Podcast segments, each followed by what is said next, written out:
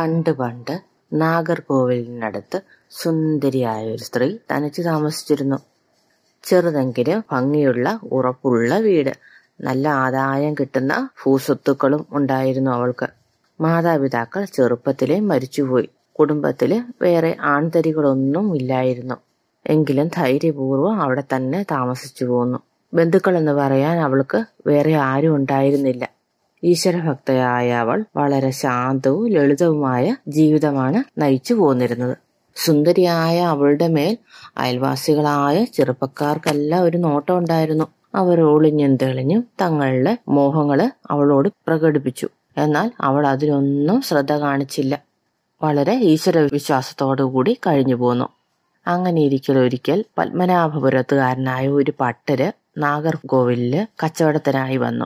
അയാൾ ഒരിക്കൽ ഈ സ്ത്രീയെ കാണാനിടയായി. മുറ്റ അടിച്ചു വാരി വൃത്തിയാക്കുകയായിരുന്ന അവളെ ഒറ്റ നോട്ടത്തിൽ അയാൾക്ക് ഇഷ്ടപ്പെട്ടു. അവളോട് എന്തെങ്കിലും ഒന്ന് സംസാരിക്കണമെന്ന് നനച്ച് അയാൾ അങ്ങോട്ട് കയറി ചെന്നു. അതെ ഞാനൊരു വഴിപോക്കനായ പട്ടരാണ്. ഉച്ചവെയിൽ കൊണ്ട് വളരെ ദൂരം നടന്ന് ക്ഷീണിച്ചു. തൊണ്ട പൊട്ടാറായി. കുടിക്കാൻ എന്തെങ്കിലും കിട്ടിയിരുന്നെങ്കിൽ നന്നായിരുന്നു. അവൾ പറഞ്ഞു ഓ അകത്തേക്ക് കയറിയിരിക്കൂ. കുറച്ച് സംഭാരം തരാം. പട്ടര് സംഭാരം വാങ്ങി മടുമടാ കുളിച്ചു. കിണ്ടി തിരിച്ചു കൊടുത്തുകൊണ്ട് പട്ടർ പറഞ്ഞു വളരെ ഉപകാരം.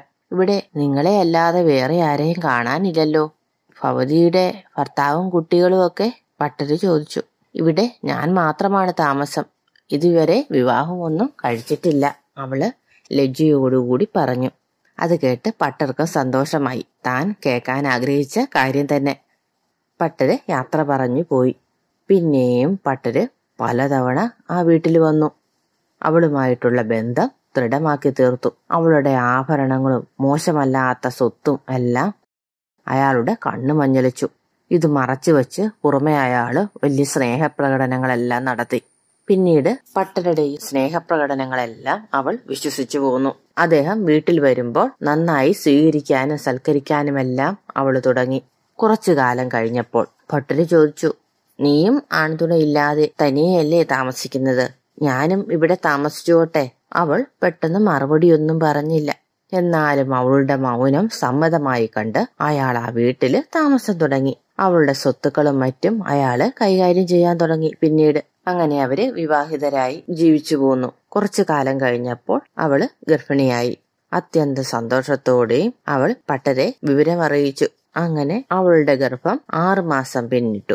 അപ്പോൾ ഇനി നിങ്ങൾ ഇവിടെ തനിച്ച് താമസിക്കുന്നത് എങ്ങനെയാണ്? സ്ത്രീകൾ ആരെങ്കിലും ഇല്ലെങ്കിൽ പ്രസവവും ഒക്കെ അടുക്കുമ്പോൾ കുട്ടിയെ നോക്കാനും പരിചരിക്കാനുമല്ല ആൾ വേണ്ടേ? അതുകൊണ്ട് നമുക്ക് പത്മനാഭപുരത്തേക്ക് പോകാം പട്ടരി പറഞ്ഞു.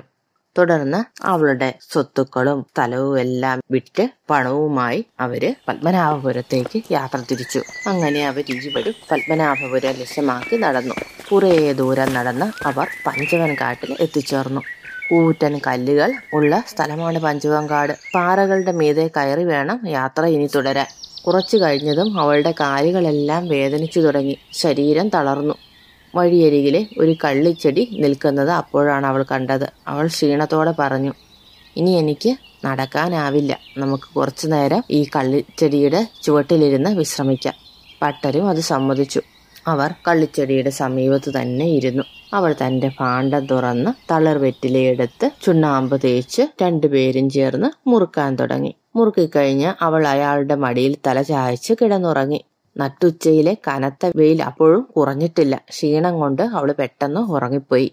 പട്ടര് അവളുടെ മുഖത്തേക്ക് തന്നെ നോക്കിയിരുന്നു. അപ്പോൾ അയാളുടെ മനസ്സിൽ ചതിയുടെ കൊടുവിഷം പതഞ്ഞു പൊങ്ങി.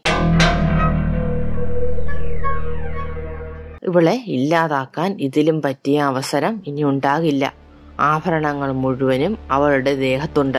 ഭാണ്ഡത്തിൽ സ്ഥലം വിറ്റ് പണവും. അയാൾ അവളുടെ തല പതുക്കെ ഉയർത്തി ഒരു കല്ലിൽ വെച്ച് എഴുന്നേറ്റു. പിന്നെ അടുത്തു കിടന്ന വലിയ കല്ലെടുത്ത് അവളുടെ തല ലക്ഷ്യമാക്കി എറിഞ്ഞു. കല്ലുകൊണ്ട് അവളുടെ തല പൊട്ടി ചോരയൊലിച്ചു കഠിനമായ വേദനയോടെ അവന് കണ്ണു തുറന്നപ്പോ കണ്ടത് കല്ലുമായി നിൽക്കുന്ന പട്ടരയാണ്. വളരെ വിഷമത്തോടെ അവൾ പറഞ്ഞു കള്ളിച്ചെടിയെ നീയേ സാക്ഷി. പറഞ്ഞു തീരും മുമ്പേ പാറക്കല്ല് അവളുടെ തലയിൽ പതിച്ചു. ഒന്നും ഞരങ്ങുക പോലും ചെയ്യാതെ അവൾ അന്ത്യശ്വാസം വലിച്ചു. മനസാക്ഷിയില്ലാത്ത പട്ടര് അവളുടെ ആഭരണങ്ങളും പണസഞ്ചിയും കൈക്കലാക്കി സ്ഥലം വിട്ടു. അപ്പോൾ അവിടെയെങ്ങും ചോരയുടെ ഗന്ധം നിറഞ്ഞു നിന്നിരുന്നു. അയാൾ പത്മനാഭപുരത്ത് പോയി സുഖസൗകര്യങ്ങളിൽ മുഴുകി ജീവിച്ചു പോന്നു. അങ്ങനെ കുറച്ചു കാലം കഴിഞ്ഞു. അപ്പോഴാണ് ശുചീന്ദ്ര ക്ഷേത്രത്തിലെ പ്രസിദ്ധമായ തേരോട്ട മഹോത്സവം നടക്കുന്നത്. പട്ടരുടെ ചില ചങ്ങാതിമാർ അയാളുടെ വീട്ടിലെത്തി. തേരോട്ട മത്സരത്തിന് ക്ഷണിച്ചു. പട്ടര് പല ഒഴിവുകഴിവുകളൊക്കെ പറഞ്ഞ് പിന്മാറാൻ ശ്രമിച്ചെങ്കിലും സുഹൃത്തുക്കളുടെ നിർബന്ധത്തിന് വഴങ്ങി ഒടുവിൽ പോകാൻ തീരുമാനിച്ചു. അങ്ങനെ അവർ നടന്ന് പഞ്ചവൻ കാട്ടിൽ എത്തിച്ചേർന്നു. അവിടെ വെച്ച് താൻ ചെയ്ത കൃത്യങ്ങളെല്ലാം പട്ടർക്ക് ഓർമ്മ വന്നു. ചെറിയൊരു പേടി മനസ്സിലുണ്ട്. അങ്ങനെ കുറച്ചു ദൂരം നടന്നപ്പോഴാണ് ആൽത്തറയിലെ ഒരു സുന്ദരിയായ സ്ത്രീയും അവരുടെ കുട്ടിയും ഇരിക്കുന്നത് കണ്ട്. വളരെ വിശിഷ്ടമായ വസ്ത്രങ്ങളെല്ലാം ധരിച്ച് മിന്നുന്ന പട്ടുവസ്ത്രങ്ങളും എല്ലാം ധരിച്ച് മുല്ലപ്പൂവെല്ലാം ചൂടി വളരെ സുന്ദരിയാണ് അവർ. അവളെയും അവളുടെ ആഭരണങ്ങളെയും കണ്ടപ്പോൾ പട്ടരുടെ മനസ്സിൽ ചില ചിന്തകളെല്ലാം ഉദിച്ചു. പട്ടര് ചങ്ങാതിമാരോട് പറഞ്ഞു കണ്ടോ ഇത്ര സുന്ദരിയായ ഒരുവളെ ഞാൻ ഇതുവരെ കണ്ടിട്ടില്ല. അവൾ നമ്മെ തന്നെ നോക്കിയിരിക്കുകയാണ്. എന്നാൽ ചങ്ങാതിമാർ അതൊന്നും ശ്രദ്ധിക്കാൻ തയ്യാറായില്ല. അവർ പറഞ്ഞു തേരോട്ട മത്സരത്തിന് പോകാൻ ഇപ്പൊ തന്നെ സമയം അതിക്രമിച്ചിരിക്കുന്നു വേഗം പോയാലേ തേരോട്ട മത്സരത്തിന് മുമ്പ് അവിടെ എത്താൻ സാധിക്കൂ. ഒപ്പം പട്ടുരി പറഞ്ഞു നിങ്ങൾക്ക് തിരക്കുണ്ടെങ്കിൽ നിങ്ങൾ നടന്നു. ഞാൻ ഏതായാലും ഇവളുമായി കുറച്ചു നേരം സല്ലപിച്ചിട്ടേ വരുന്നുള്ളൂ. കൂട്ടുകാര് പട്ടരെ ആവുന്നത്ര പിന്തിരിപ്പിക്കാൻ ശ്രമിച്ചു. എന്നാൽ അതൊന്നും പട്ടര ചെവിക്കൊണ്ടില്ല. മുന്നിൽ വന്ന മഹാലക്ഷ്മിയെ ആരെങ്കിലും പുറംകാലുകൊണ്ട് തട്ടിയെറിയുമോ? ദേവസ്ത്രീയെപ്പോലെ സുന്ദരിയായ ഇവളെ ഉപേക്ഷിച്ച് ശുചീന്ദ്രത്തെ തേരോട്ടമാണോ നിങ്ങൾക്ക് പ്രധാനം? എന്നാൽ ഇതൊന്നും കേട്ട് കൂട്ടുകാര് അവിടെ നിൽക്കാൻ തയ്യാറായില്ല. അവർ തേരോട്ട മത്സരം കാണാനായി പുറപ്പെട്ടു. പട്ടര് മെല്ലെ ആ സുന്ദരിയുടെ അടുത്ത് ചെന്നു. രണ്ടാളും ചേർന്ന് നന്നായൊന്നും മുറുക്കി. പിന്നെ അയാളുമായി ചെറിയ നർമ്മസല്ലാപങ്ങളെല്ലാം നടത്തി. അവൾ എഴുന്നേറ്റ് മുന്നോട്ട് നടന്നു. നമുക്കിരുന്ന് സല്ലപിക്കാൻ ഇവിടെ ഒരു ഇടവുമില്ല. നിറയെ വഴിപോക്കരാണ് നമുക്ക് കുറച്ചങ്ങ് മാറിയിരുന്ന് സംസാരിക്കാം. അവൾ എണീറ്റു നടന്നു. പട്ടര് പിന്നാലെ നടന്നു.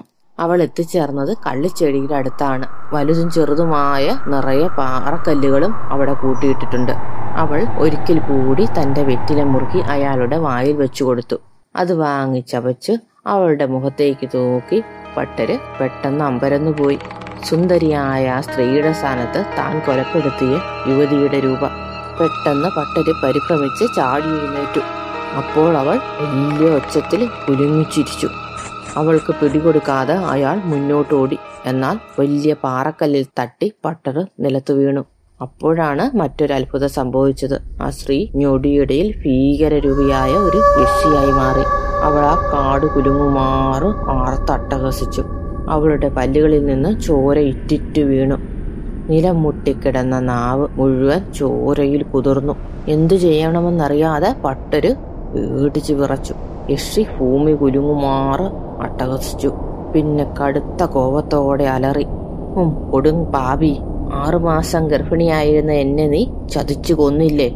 യാതൊരു മനസ്സുറപ്പുമില്ലാതെ എന്റെ പണവും ആഭരണങ്ങളും എല്ലാം കൊള്ളയടിച്ചു. നീ കൊന്ന ആ പെണ്ണാണ് പഞ്ചവങ്കാട്ടിലെ നീലി. നിന്നെയും നിന്റെ വർഗത്തിൽപ്പെട്ട എല്ലാ ചതിയന്മാരെയും ഞാൻ കൊന്നു കൊല വിളിച്ചു ഋഷി അയാളെ രണ്ടായി വലിച്ചു കീറി ചോര കുടിച്ചു.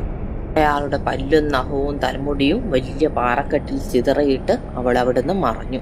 അതേസമയം അവളുടെ കൂടെ ഉണ്ടായിരുന്ന കുഞ്ഞും അപ്രത്യക്ഷമായി തീർന്നു. പട്ടരെ പോലെ മറ്റനേക യാത്രക്കാരും പഞ്ചവങ്കാട്ടിലൂടെ യാത്ര ചെയ്തെങ്കിലും അവരെ എല്ലാം പിന്നീട് നീലി കൊന്നുകളഞ്ഞു. അതോടുകൂടി യഷിയുടെ ക്രൂരതകൾ നാട്ടിലെങ്ങും പാട്ടായി. പിന്നെ ക്രമേണ ആ വഴിയെ ആരും നടക്കാതെയായി.